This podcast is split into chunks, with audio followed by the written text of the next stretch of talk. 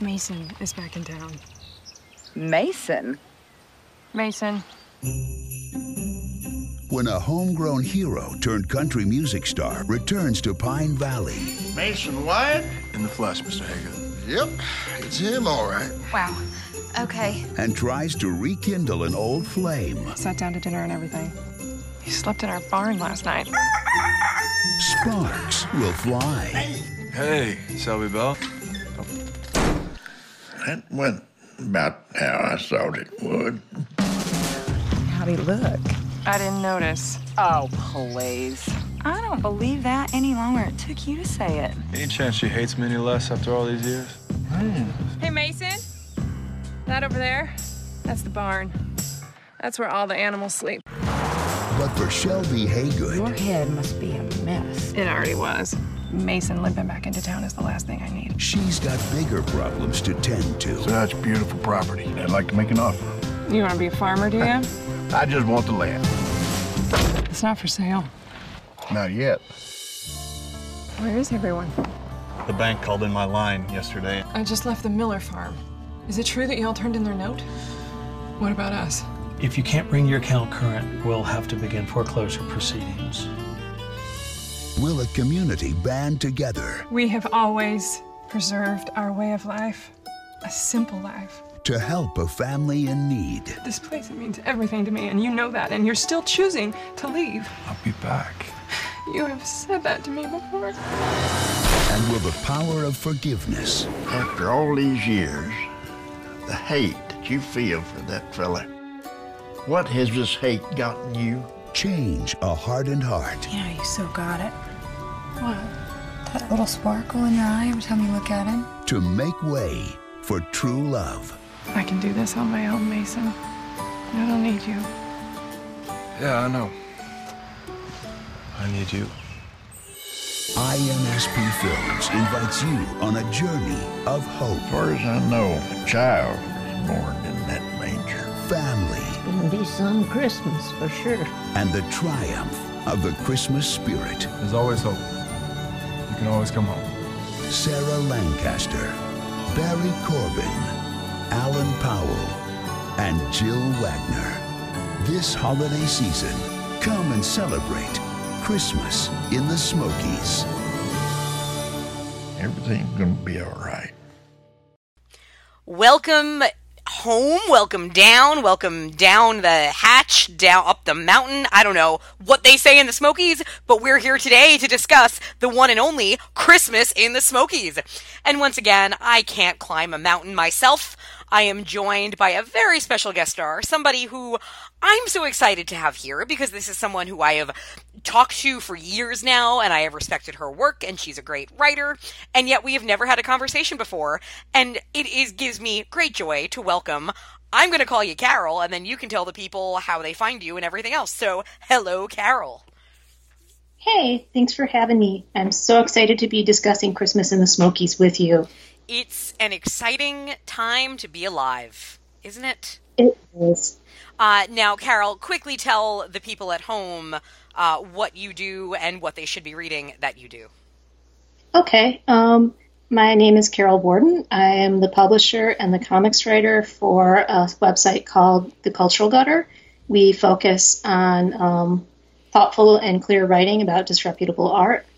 And I also occasionally have pieces at websites like Mezzanote and Teleport City. And oh, I have two stories out in an anthology from Fox Spirits Books called Genre Warriors. Nice, very nice. So, places you can find me. Excellent. And we will put all of these in the show notes. Um, but I guess the central location is Cultural Gutter, right? Yes. Yes. And you guys just Yes. did a fundraiser, and I got my tote bag, and I love it.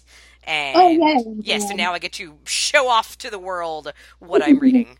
Uh, and t- so today we are talking about Christmas in the Smokies, which is from 2015. So at this point, this is like it might as well be in black and white, right? It's so old in in the Yeah. you know relation of these movies when they pump them out so quickly. I do not know what network this was made for. It is not a Hallmark movie.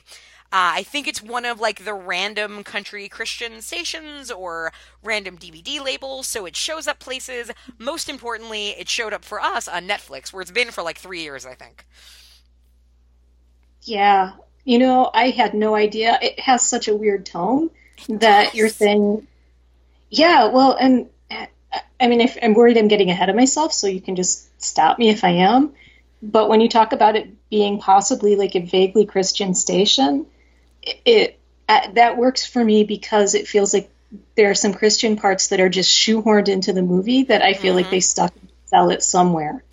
Yeah, I mean the fact that it is set in the Smokies and it's actually Georgia, not Tennessee. It's North Georgia, I believe. Uh, so okay, fine. They're Southern, not not to like I don't know, put a label on Southerners, but Southerners are generally more Christian than you know us damn Yankees and uh, Michigonians up north. So it kind of makes sense that okay, there's going to be a little more Christianity, but this movie goes pretty hardcore. But you're right, it's not. Um, what's the word? Organic at all. It's just randomly they're like, oh, let's make sure we pray. Let's make sure we have a prayer scene. Well, and it doesn't feel to me, I mean, I don't know if the people were Christian, but it doesn't feel like your usual evangelical Christian romance movie to me. Now, how, are you a big fan of the evangelical Christian romance genre? Um, no, I've seen some. I've seen several Rapture movies, Mm-hmm. and I have um, my master's degree is in the anthropology of religion. Nice, nice. yeah. So you've read Left Behind from 1 to 17, right? Or however many of those books there were? And the people who considered the Left Behind folk satanic. Ooh, I didn't realize that was a thing. Yeah, yeah. Damn. Yeah, they- they were misleading people and, and getting them all involved with the Antichrist instead of being patient and waiting for God. Interesting. Huh. Who knew? But, it, but I feel like their theology is kind of shaky and horned in.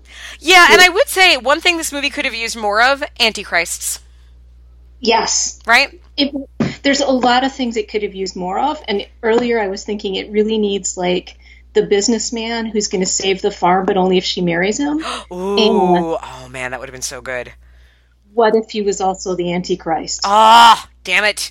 How hard is it to edit a movie that already exists without being a filmmaker? Like, can we do that? We could find someone who could do I it for us. could. Yeah, because you could recut this movie and it could be awesome. Yep. So let's go into a little bit. Let's let's give everybody a rundown of what this movie is about. So, uh, again, this is from the. sc- It, it is still a romance. It is still everything you expect in a Christmas movie, but it is very specifically a little more Christian and very Southern. So our main character is named Shelby, and Shelby is a young. wo- How old do you think Shelby is?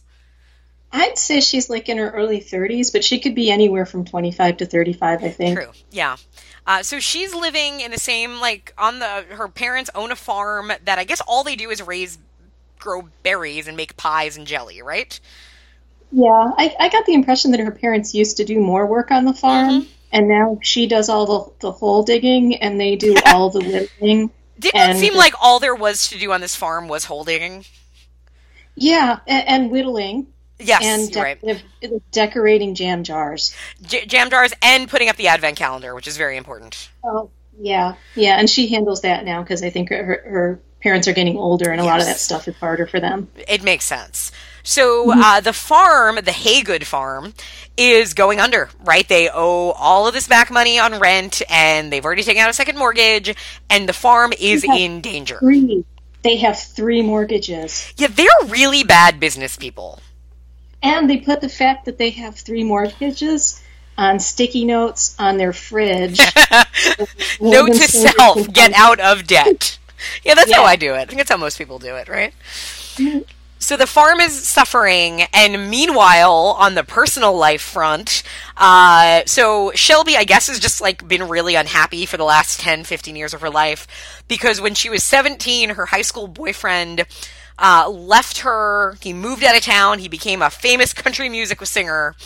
And now he's back. And please tell everybody why he came back home, because this is easily the highlight of the movie.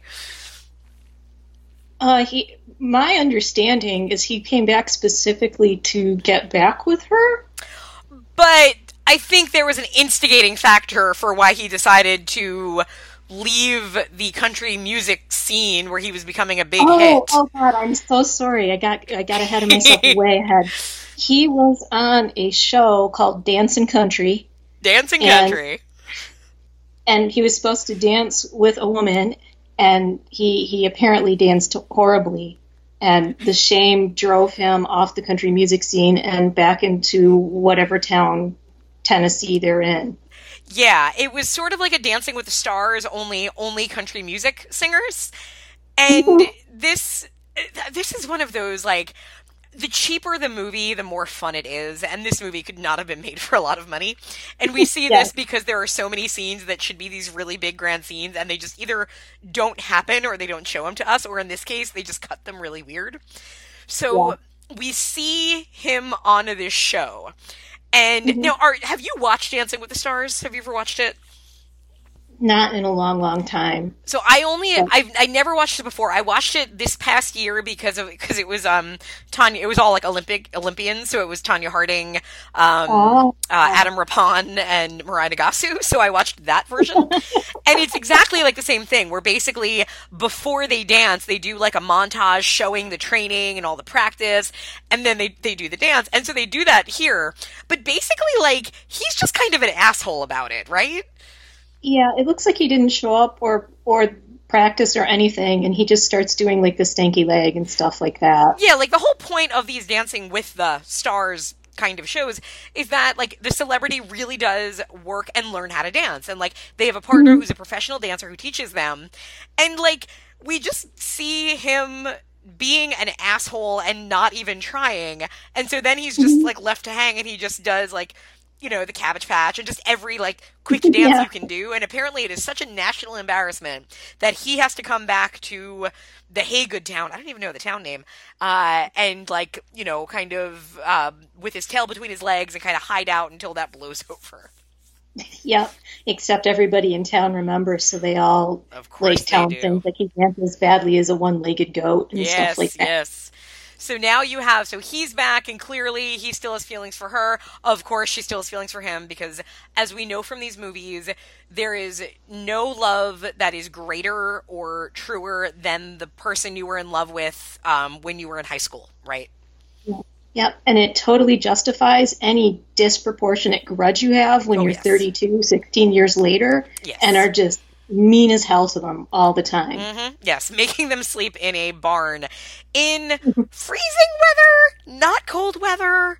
Uh, mm-hmm. Very confusing climate um, in this movie yeah. as well. Yes, I- I'm. I'm always kind of fascinated by movies that are clearly not shot either in cold climates or cold times of year, and then people try to act like they're cold, but yep. they don't really act like they're cold at all. and with this movie, like nobody even acts like they are, but occasionally the dialogue will say thing like, "He's gonna freeze to death," and you're like, "No, but he's wearing a t-shirt. I, I don't, I don't yeah. think it works that way."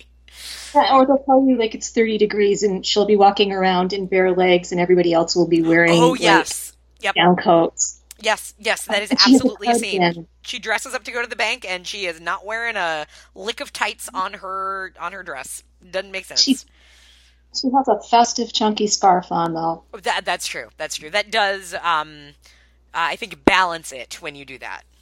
It conserves your head heat. yes, which is, isn't that what they say? Like, oh, you lose all your heat in your head. That's why you have to wear a hat in winter. Or that's what like most mothers say. I think to get their kids to wear hats. I don't think it's true. Uh, so they, she has to save the farm. Um, meanwhile, there is an evil land developer who wants to buy up the land and turn it into a tourism something. And one, what other thing? I don't know if you felt this way. Shelby is not, it's like, it's one thing if, okay, she cares about her farm, she cares about her parents, but no, she really just doesn't want to lose her home. Right? Like, yeah. she goes to a town meeting to protest this guy um, developing land for tourists, which in truth, when you build a tourist attraction in a town, that's really mm-hmm. good for the town, right? You're bringing in a lot of money. Now you have customers to go buy your pies and all of that. Um, and you don't have to make your aging parents try to work the land anymore. Yeah, right? Like it would actually make sense for like, no, you know what, mom, why don't you work the front desk at this new hotel? Dad, you work like in the kitchen or as a handyman.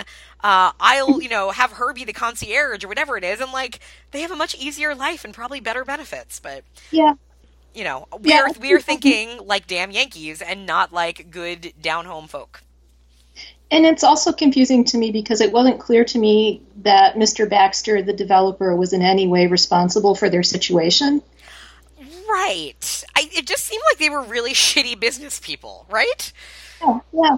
Yeah, like he's Yeah. trying to buy this land around them, which um, you know, will would drive up their property value or something, but like he wasn't really doing anything wrong. He was just a business guy. Yeah, and it made it, it added like this weird frisson to the film to me because they were sort of bringing in a little "It's a Wonderful Life," and we were supposed to just automatically be on her side and on the small farmer side. But then when Baxter is going through all the appropriate means and he's talking to the mayor and he tells her that she's selfish because she only cares about her home, which yeah, yes. no, like it's absolutely Um, true. Yes, but it it started to feel like the film is telling me, Carol, there just aren't villains in real life. Things happen. Foreclosures happen. People make bad investments. But if you pray, it'll be okay. I think is what this movie is ultimately about, right? Because they really, in the scheme of things, they do very little to get out of debt. Yeah, yeah, and and also like nothing specifically that they do clears the debt. Like it's kind of a they're in a needlessly from a film perspective they're in a needlessly complicated situation because back and then their solution is also needlessly complicated Because there's not one have solution. right There's and this- there could be Yeah, there's this really good, like, good from a movie perspective plan, which is Yes. okay, hey, you know what? You know who's here with us? This really famous country music star. Why don't we have a concert and we can make it a fundraiser and the money can go to the farm? Hey, that's a really good way to end your movie, right? That makes perfect sense. But so they do this. We don't see the concert, which is amazing and tells you how much how much money they put into this movie. And Yeah. like then we see them her counting up the receipts to see if they made enough money and then they just shake their heads because they didn't.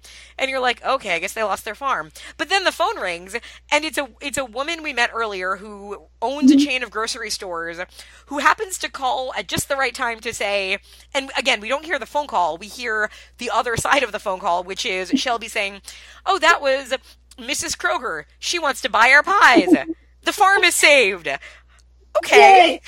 and, and, and the money will be deposited in the account in two days yes you don't even see them get the money the movie No. just ends and and we'll have to assume that in two days the check clears and everything's fine Yeah, I mean, I did watch to see if there was an after credit sequence where like her going to the bank and smiling. Um, there is not. So for all we know, I don't know. There's no Christmas in the Smokies too. Uh, but Oh. yeah, this movie ends on such a climactic note of in two days the farm is going to be saved. Yeah. And oh, I'm, I'm going to actually look up the specific quote because she has a, a weird linkage of this with um, how this proves to her that Christmas is real. Oh, I don't think I remember this.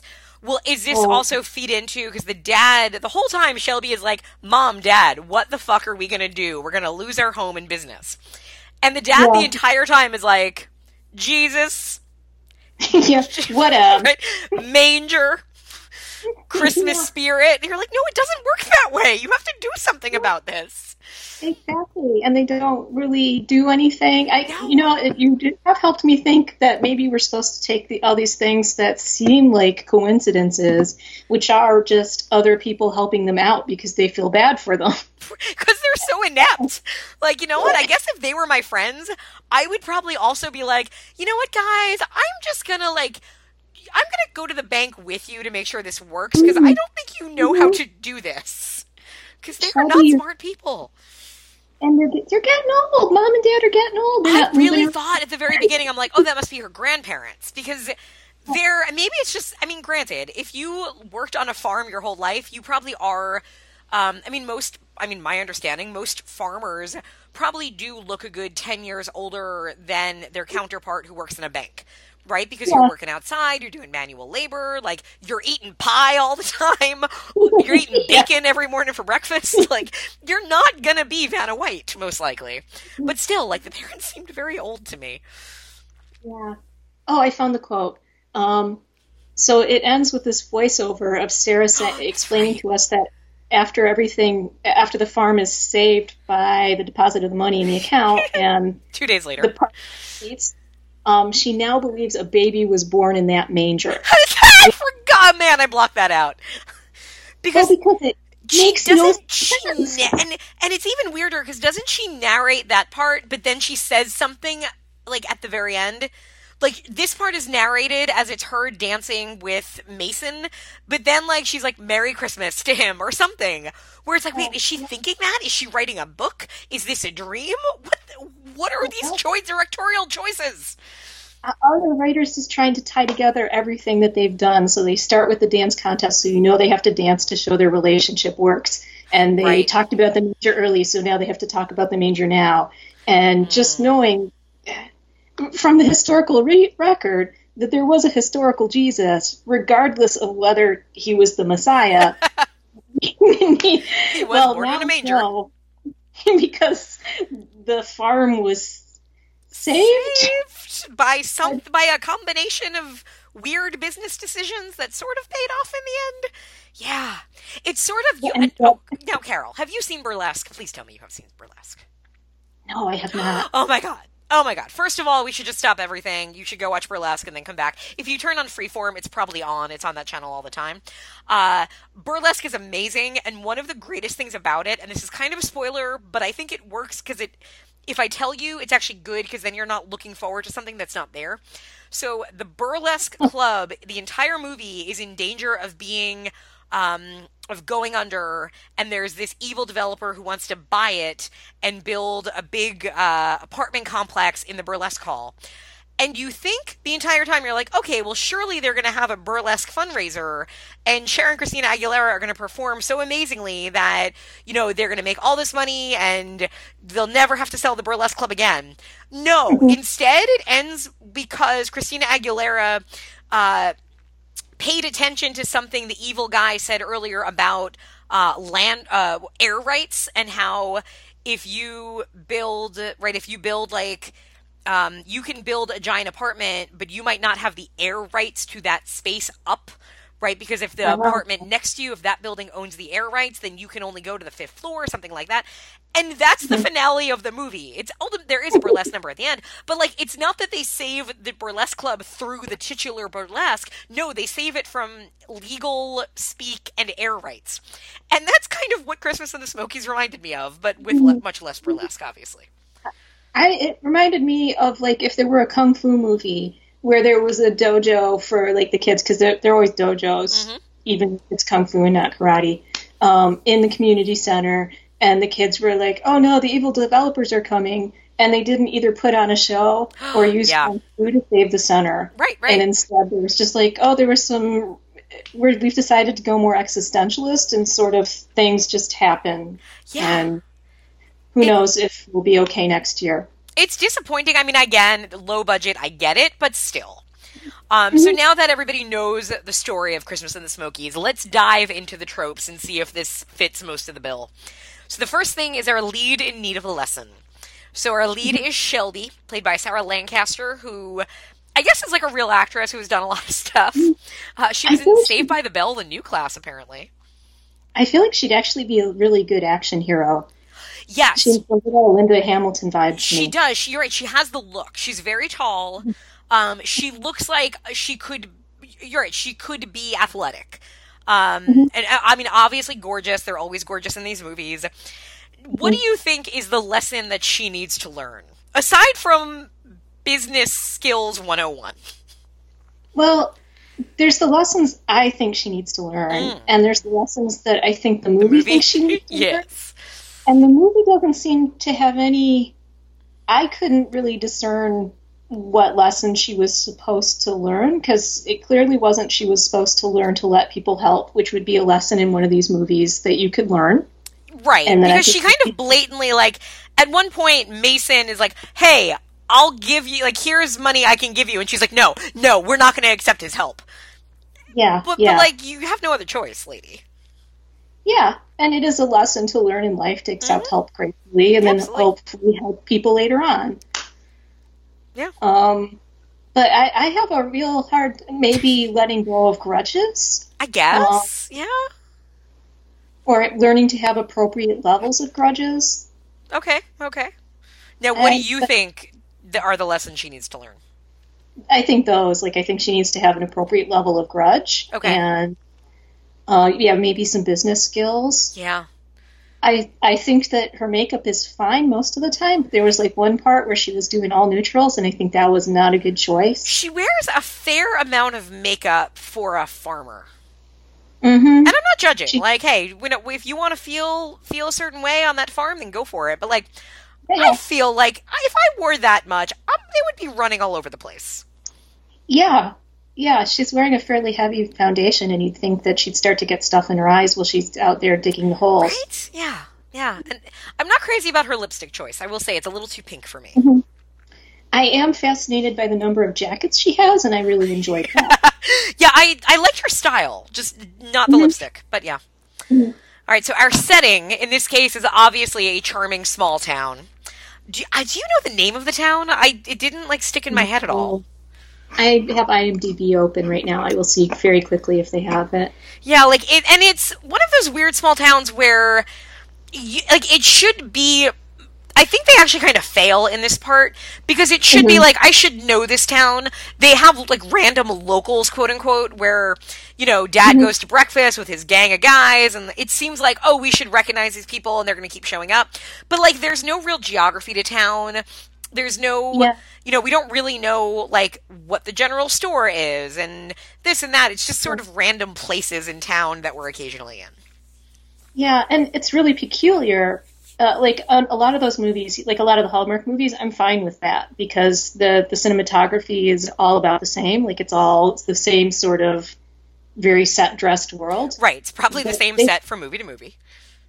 But with this one, every now and then the cinematographer's like, "Let's look at the mountains. Right, right, right. Let's look at this chicken," and you're like, "Yeah, let's look at that chicken. That's really." good. And then we'll go back to the quaint store with the empty boxes, and it's Right. like the the director of photography could not care less. Well, that's the thing. All of the the, the um, interiors kind of just look like warehouses with stuff piled in them. Yeah, Yeah. Whereas, yeah, they. I mean, they did film in northern Georgia, so you do get shots of the mountains, and all of the Yeah. exteriors do look really nice. Like it does look like, oh, that's pretty. Like this is. I want Mm-hmm. to watch a movie set in the South at Christmas. Like this is what I'm seeing. But yeah, the interiors are just kind of hideous when you think about it. I started to feel like I was watching a Werner Herzog movie, and that, and that somebody had got Werner Herzog like he needed money or he got like fascinated by these Christmas romances and decided to make one. Oh, and like God. half of it is like, look at these mountains. These mountains are gorgeous. Look at this chicken. He stares at the chicken. Does the chicken know that love is happening all around him, or is he just a chicken? Oh my god, I would pay so much money for a Werner Herzog directed Christmas movie. Uh, And then the one's like, ugh, humans in love. right? Let us go back to these chicken.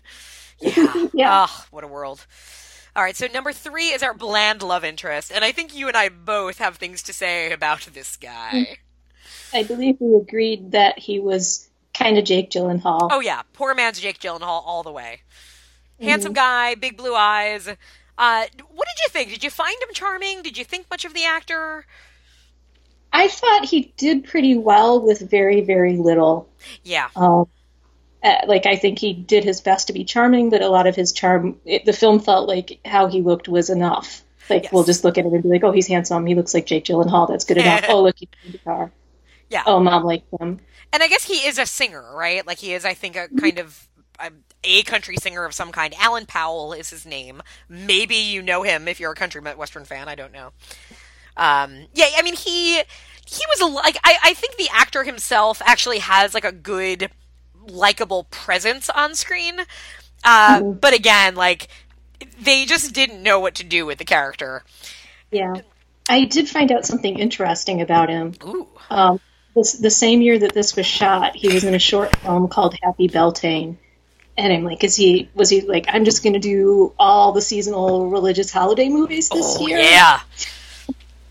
Getting some Wicca in. Yeah, I mean, he seems like the kind that should. Yes. All right, number four is the montage, and we have a few. Um, so one of the first ones is the very exciting calling a bunch of banks montage. Uh, yep. Right? It's just shots of her on the phone saying, "Oh, okay, I understand. Okay, Yeah. sorry. Merry Christmas," and and that happens. Uh, and then there is the getting ready for the big show that we don't see montage. nope. Yep. We just need to see getting ready. Getting ready. That's that's the more exciting part, I guess. Anyway, uh, number five, dead parents. We do have them not for our lead, but we do find out that Mason's parents are dead. Yes. And that's it. He just says it. Yep. That's yep. all we- That- that's, That's all we a but it's enough. It counts, right? We look for it. It's there. We check it off the list. Uh, number six, the sassy sidekick. Oh, yeah, Jill Wagner. this was exciting to me because in, as I'm watching the movie, I see Jill Wagner's name in the credits, in the opening credits. I'm like, I know that name. And then she shows up as the sidekick. I'm like, oh my god, this is adorable because last year I covered a Hallmark movie called Christmas Cookies where she was the lead. And like, I Oh. was like, oh wow, it's like, this was her like practice run and then she got like promoted to a lead after that. So good for you, Jill Wagner. You know, I, I was I was sad. I felt she was underutilized Very because much. I first encountered her when she was one of the hosts for Wipeout on Ah. ABC, I think. One of those obstacle course shows. Okay, only this okay. one was obviously focused on people wiping out. Nice. And she was very enjoyable and sassy in that. And I feel like they they had a chance to have some real sass, and they just did not go for it. Yeah, she's pretty bland in Christmas Cookies. It's that's one of the blander Hallmark movies from last year. Um, mm-hmm. but in this, like, she's good. I mean, again, I think she has like two scenes, but she's really again like she has that presence. I believe her. Mm-hmm. Her and Sarah mm-hmm. Lancaster actually have like really nice friend chemistry. Where I could have watched a movie where the two of them like go shopping and rob banks, and I would have been much more entertained. Oh yes. Yeah. Uh, so number seven, our evil woman or an evil boss character. It is not not quite that, but it is. We do have an evil land developer. He has a bear cane too. He does. Oh, yeah, yeah. And I mean, as all evil land developers do. And he doesn't really get comeuppance, but we're sure he's like waving that bear cane in anger at the end. I'm gonna have to go somewhere else and develop the tourist attraction. Ah, I'm gonna have to bring all of this money into another striving, struggling town. Oh, woe is me. or he'll To just have to Tennessee wait I go. Oh, and I'll have to wait another year when they collapse again. right, yeah, right? Because I mean, clearly they're gonna just keep fucking up. Like they don't really have a long term plan. They have a new customer. You can't put all your eggs in one customer. It's very bad for business. Yeah. All right, Yeah. number and like also come to think of it, like these people are responsible for food products, which worries me because I feel like I don't know, like Jam is like I watched a Murder She Wrote episode where um Jam killed people with botulism. Like it is not a food that you can just like put in a like you have to be pretty sterile about it, and I don't know that I Yeah. trust these old people. I hope they're well, they insured. are putting cheesecloth over the top of it. It's very charming and quaint. Yes, and like, how many jars does this old woman can a day? I don't know. Get back to work, mom. Yeah. That's what she'll do. I bet she's actually like 42 years old, and it's just that they have aged that much because it is that hard to do the amount of work they do on that giant farm. Well, Oy. I'm unfair to Shelby because she's actually 20, so it was only four years ago. Exactly. All right, number eight is slapstick. Mm, no. This, yeah, this doesn't do the th- like surprisingly because so many of these movies just rely on like the dumb fall and everything. This doesn't really do that. Like it's more, you know, you have um like some farm humor where you have a rooster crowing at 5 a.m., but we don't get like the token stupid "whoops I slipped in dog poop" kind of thing. So credit to yes, uh, Christmas in the Smokies. Number nine. Uh, here's which really has come to be my second favorite after Dead Parents. Number nine is the sage old person. Mm. I, don't guess know. her dad. Well, obviously. he does tell her like it's only baggage if you carry it with you. Oh yes, oh yes. Um, and I feel like there was another. He also like just kind of constantly keeps saying things like everything will work out. Like that's Mhm. his advice. His wisdom is don't ever worry about anything because Jesus. Yes. And dad is played by Barry Corbin, who you would recognize. He's been in a thousand things. I would say he's kind of um, like the poor man's Wilford Brimley, maybe. Yeah, I was gonna say he's moving from Maurice and Northern Exposure to the Wilford Brim, the Yes. new Wilford Yep. Brimley career. And I mean, he is. I don't know that he's like really that good in. I feel like he's the thing that would please a lot of, um, a lot of people who watch these movies, right? Like the audience this movie is made for. I think Yeah. that audience would really get a kick out of him, right? Yeah. Because I got a kind of kick out of- sassy. hmm I I got the strong sense that these actors were left to their own devices a lot, and Yes. the most clear example of that to me is when they're gathered around on the porch, hearing the recounting of the exciting phone call, Yeah. and he goes to put his arm around his wife and his daughter, and his daughter actively moves away from him. And it's like, oh, the director didn't tell you to do that. Yeah. nobody was prepared for it. That is very possible. He also, like, throughout the movie, is kind of creepy in how much he's pushing Mason on his daughter. yeah. Right? Yeah, Like- deeply uncool. Yeah, like, I'm always kind of, you know, unsettled by movies where, like, the parents are overly involved in their child's uh, romantic life. But in this one, like, he's very, like, he is constantly trying to get these two back together when obviously his daughter really doesn't want anything to do with him. And yet he's just like, yeah, really pushing it in a way that's kind of uncomfortable at times.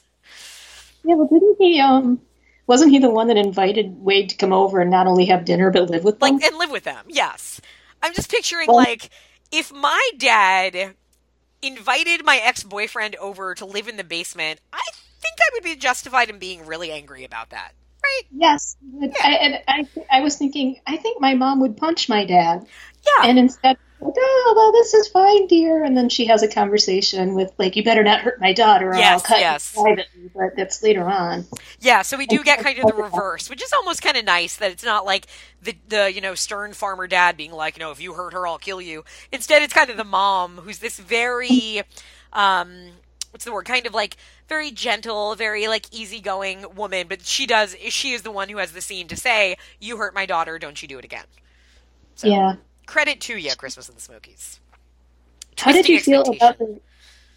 Excuse me, I'm sorry. oh please H- How did you feel about her festive shirt? they were exactly how i would expect her to dress so i approve absolutely approved of how she dressed Denim, big applique, Oh, bells, yes. yep yep and then like uh, uh, fabric um, button work. I like to think that she got it, or I don't know if she got it, or that the costume designer bought that at a Cracker Barrel, right? Like from the Cracker Barrel catalog, yeah.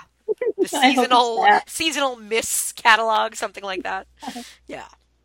Number 10 is Santa Claus. And while we don't have a real Santa Claus, although we kind of do because um, inexplicably everything works out and characters are given what they wanted, uh, we do also have the dad playing Santa Claus at one point. So, Yep. And wearing wearing a Stetson while he does it. well, naturally, it is the South. That's how, that's how it goes. Yeah. Uh, now, public domain, or I'm sorry, the bonus round, which we start with public domain holiday songs. I don't know, like, were there any in this movie? Did you catch any? Um, they played the same two over and over. they played so many. I don't remember what they were now. Like they did bluegrass arrangements of them. Yeah, well, they And had then- Silent Night. They had "O Come All Ye Faithful." Um, they also this one kind of gets extra bonus points because not only did they use public domain Christmas songs, but they also had some other public domain non-Christmas but Southern faith-based songs. Because you Mhm. had "Amazing Grace" uh, and "Go Yeah. Tell It on a Mountain." Mhm. Um, it's and south. It's very south. and the other great thing we had was how many times characters would talk about music that is not Mhm. public domain as if we were hearing it. Because at one point there's a radio DJ who's like, "That was Bing Crosby, Crosby and David Bowie," and now here's an interview. And you're like, "Wait, no, we didn't hear that." And then at one point there, he's interviewing Mason on air, and Mason's just like, "My favorite songs and artists are Elvis, Blue Christmas," and he just goes through a list, and you don't hear any of hmm. those songs in the movie. Aye. Yeah. And he uh, talked about, and we were supposed to be surprised that he liked Bing Crosby and David Bowie singing together. he's he's edgy. Very much, very much for for Northern Georgia. Hell yes. Um, I do. There is a very important scene that we need to talk about uh, that involves public domain because they use the Nutcracker music for it. And Yes. this is the, the as much as this is like again TVG, like it's pretty tame. Um, there is a scene in which an, a waitress has an orgasm while serving Mason, right? Would you describe the scene for everybody? Because it's kind of amazing. Um, well, Mason has been roped into having breakfast at the diner with the old with the old guys, like um, ah, I forgot his name already. Barry Corbin's Wade character's friend. Haygood. and uh, he is served by a starstruck waitress who cannot stop very salaciously while staring him directly in the eyes different options for what was it it's like Well, it was Smoky Mountain- everything. It was you had the Smoky Mountain breakfast. So it was how do you want your, your eggs? And he's like, ah, fried. Haha. And do you want blueberries or peaches or raspberries or or and like with peach too oh my god it's yeah really uncomfortable. like because it just goes And- on and it goes on and on and on. Yeah, that was fabulous. Like, I wish she were the main character, and there was like some angry business guy who was also the developer who was like, "If you don't marry me, um, I'm gonna sell your farm to Yankees." And And I'm going to make this waitress be your servant, and you're never going to get anything done. She's she's just going to keep coming all the time. yeah, but she was delightful. Yeah, it was it was this weird off like and it you almost wondered if this is a movie where they had to really scramble for running length cuz it mm-hmm. feels very tonally out of place in the movie. Where I wouldn't be surprised if they kind of realized like, you know, we're a few minutes short. What else could we still add in here? How about a scene where a waitress has an orgasm while serving Mason? Like, why not? Yeah. And, and uh, um, his potential future father-in-law and all his father potential future father-in-law's friends laugh at him. Yeah, it's it's very strange, uh, and kind of worth wa- like if you watch this movie for one reason, it may be that. Yeah, I think the second reason to watch it is the lovingly photographed chickens. Yes, there are a lot of chickens uh, and roosters. Don't forget the roosters. I'm rooster. sorry, yeah. Yeah. Uh, now the next one is product placement, which I don't think we get anything specific other than like Smoky Mountains, right? And musicians. Yes. Uh, Mhm. Although, you know, having said Smoky Mountains, this movie also tries really hard to make you feel bad about being a tourist, so I don't know what they're really selling. Yeah. Now, there's uh, nothing can change because Shelby needs it to stay the way it is forever. Exactly. So now when I go to visit the Smoky Mountains, where am I going to stay? Like, is Shelby also turning her farm into an Airbnb? I don't know. Don't know. Maybe she'll try to run you down with your truck because you don't belong there. That's true. I wouldn't be surprised if she does. But it'll be faster because she has a wreath on the front of her truck. Tr- Well, yeah, she is. And she has a tape deck, don't forget. Which, again, shows how this woman is living a little bit in the past. Who still has a tape deck and listens to it. And again, if you have a tape deck, I'm not judging you. But it's not probably because you've never, like, changed your car or way of life. It's, you know, anyway. Mhm. You've Uh, you're stuck at you're 17. Uh, this is the next thing is the cloying child. We get a couple of like sick hospital kids, which is kind of like grating a little bit. Like they're they're not really. The movie thinks they're really cute and charming, and I guess they're supposed to be sick. Um, but it, it's also such a blatant kind of. Uh, oh, she's a good person because she volunteers at the hospital kind of grab. Yeah. So yeah, Uh, no ice skating, which we Yeah. could say like, oh, because it's you know the South and it's hot. Except the movie also pretends that it's not hot. So you know, there's that. Uh, no Canadianisms because obviously we didn't film in Canada. We actually filmed on location in Georgia. And Uh, one about that. yeah. On Uh, one hand, would like some Canadianisms. On the Yes. other hand, glad they're filming in Georgia. Yeah, yeah, no, it, it, it is fitting. That doesn't mean everybody's accent is on par, right? I think Sarah Lancaster's, I don't really know. I mean, for somebody who never left the town of Georgia that she was born in, uh, I feel like she should have had a stronger accent, but what can you do? Yeah. Uh, yeah, and Barry Corbin is not paid enough to get rid of Texas. Nope, so. nope. But, I mean, it's also like, you know, granted, like I I know the South not very well, but like my husband's from Kentucky. I've been to that area in West Virginia a lot. To me, like I never thought Barry Corbin didn't sound like he was from Georgia. Mhm, so like yeah. I think it's just like eh, any any accent south of let's say Missouri is going to sound like a southern accent no matter who you are. Well, maybe he moved there to start his berry farm. Oh, very possible. hmm Now, character with a Christmas name, I guess we don't really get one, but I mean, we do get the name Haygood, which is just great in itself. Yeah. We, and who knows what Mrs. Kroger's real name is. true, true. We also, um, I mean, Shelby's Shelby's name being Shelby means two things. One, to me, the entire time I'm just comparing this movie to Steel Magnolias, and it's not not rising to the level. The other thing is that um, her nickname was Shelby Bell, so you know that's kind of Christmassy in its own way. Uh, Christmas tree lighting, we don't really get, right? We get the the wooden Christmas tree that has their Oh my God. Yes. Yes. She rams. She rams it down when she's angry. Yeah, and that seemed kind of like a like a family heirloom thingy. So you know, okay, okay, Shelby Bell, calm yourself. Yeah, maybe. Yeah, take care. Figure out your anger issues. Yeah. And then for karaoke, uh, karaoke is the the last new bonus round that I've added because it keeps coming up in these movies. I mean, in a way, it kind of comes up because you have a lot of like random characters singing when they didn't have to sing. Yes. So I'm going to say it kind of counts. Mhm. Um, and then for now, IMDb didn't have any great reviews, but I did find a pretty good one on Amazon from Ladybug5, who gives this movie five out of five stars. Uh, and I'm just going to read you a little bit of this review because I think it really does speak to what we've kind of said about this movie. The title of her review is A Family and Community Movie. I'm sorry, a family and community movie that shines like Jesus Christ. Oh my god. Um, and so she goes on to write, let me see. Um, uh, as a Christian woman who is a big fan of Hallmark movies, I always look for clean movies that inspire me. This one showed a family praying over their supper, a mom and dad putting their struggles in the hand of God, and a young man unafraid to speak and sing the name of Jesus Christ. No shame or pretension here.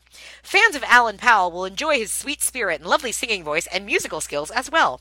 This is a good family film that will open a door for questions that can lead to a great discussion about faith, community, and the power of prayer, and most importantly, forgiveness and reconciliation and some much needed humility. Be blessed! Merry Christmas and enjoy, smiley face. I'm glad she enjoyed it so much. Right?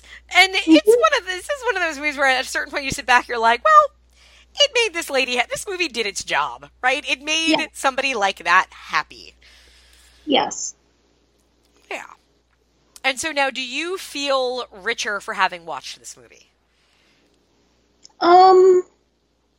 mm, I'm going to say no. Um, I, I might become richer later on as I sit with it. Sure, yeah. It might grow on you. Like like a It fine might. Werner Herzog movie. But, uh, and perhaps I do need to meditate more on how there are no villains in real life and and things just kind of happen. Yeah. And now, for you and your experience with these kinds of movies, and now we didn't talk about how many you've watched. Where does this sit for you in the realm of these kinds of movies in your experience? Towards the top, towards the bottom? Um, I wouldn't say it's towards the bottom. I, I feel like it really needs to be tightened up in some ways. And I wonder more and more because I really get the impression that the people who wrote it are not the audience who's appreciating it. Ooh, yeah. Um, and so now I'm wondering if they received notes that made them cut certain kinds of things out because that would explain why the diner waitress is still there because that got Yes. passed. Yes, that's a good point. Um, but it, it really feels uh, needlessly complicated to me. I feel like they could have Mr. Baxter or his family, perhaps his father, be responsible for the farm somehow, or or the grocery lady or the concert helping out. You know, not both. And Yeah, it's it's put together weirdly, and it makes it very unsatisfying. I think for that. but it's also made me appreciate the structure of, in particular, the Hallmark movies. Like when you see like I don't know Firehouse Christmas or something like that. you know you're going to see a firehouse. You know you're going to see firemen. you, you know you're going to see some Christmas stuff. You can look at the poster, and the things you see on the poster are going to happen. Whether it's like an angry man on a cell phone, or um, uh, there's a little adorable child who's going to be filled with shenanigans, and then a family will be formed at the end. But with this one, like even the poster is a little off. There's a part where he's holding um, a picture of uh, Wade holding mistletoe over Shelby's head, but because this becomes such a clean movie, they never kiss, as I remember. No, I think you're right. And even like there's this ongoing kind of um uh n- not not red herring or what's the word for like when you have a something that you think is going to pay off and it never does, right? Because the mistletoe all in the beginning of the movie, right, they keep almost hanging the mistletoe and Shelby's like don't even try it. But you're right, it never comes back. No, no. Yeah, everybody And looks so sassy on the movie poster too. Yeah, don't they? I was just looking at it again. Yeah, like everybody's arms are crossed and they're like have this little smirk on their faces. And the town mayor is on the poster for some reason, even though he gets very little to do. Yeah, I think they're like, oh look, we have some African American actors. exactly. Well, what can we do? Oh, can we reach any new audience? Wait, there's a black guy. Put him on the cover. Yeah, but he has one scene. It doesn't matter. He's in the movie. Yeah, They should have put Mrs. Kroger on the cover too. exactly. Ah, missed opportunity throughout this movie. Um, I enjoyed it. I think comparatively this year, um, again, I feel like Hallmark has really been uh, slow for me. The Hallmark movies have been very bland, whereas all the sort of cheaper made non Hallmark ones at least have some kind of personality to them. And this one, I think, has two things going for it. One is that it is filmed on location. It does look pretty whenever they're outside. Like, it gives it a little more personality just to look at. And then the other thing and it, it's the exact thing we're, thing we're saying of why this movie isn't good is why it's also entertaining is that it's just not put mm-hmm. together the way a movie should be put together and it's kind of Yeah. fascinating for that Yeah. Yeah, well, I feel like it's made like I think about it. I think about like what is going on with this movie in a way Yeah. that like a lot of the other movies I wouldn't. right like you I don't understand why they made choices and why they didn't make the very obvious choices whether it was deliberate or just oversight Yeah, yeah, and and I I start to wonder things like did this start out as it's not only another movie that had more recognizable romantic elements in it or mm-hmm. recognizable Christmas elements in it, but another movie entirely. Like, was this some guy's like, I'm going to make a movie like Badlands, but I'm going to set it in the Smokies, and it's going to be this woman like trying to save her farm, and then the only way he can get it made is through like a magicom, and he has to turn it into a romance, and he gets his revenge by like, but look at the mountains. chickens the chickens Yeah, I do like that idea that this started as like leaving Las Vegas and just kept morphing. And the idea of like, look, that's the life of a screenwriter, right? You write something, it doesn't become anything of what you wrote, but you get to say that you get your name on the on the very highly Photoshop poster. Yeah. yep. Uh, And maybe you get, you've, you've made money, and maybe you get to make something else now. yeah, you can dream. Oh, hey, well, uh, it was a good time. Uh, for those of you who want to watch it, it's on Netflix.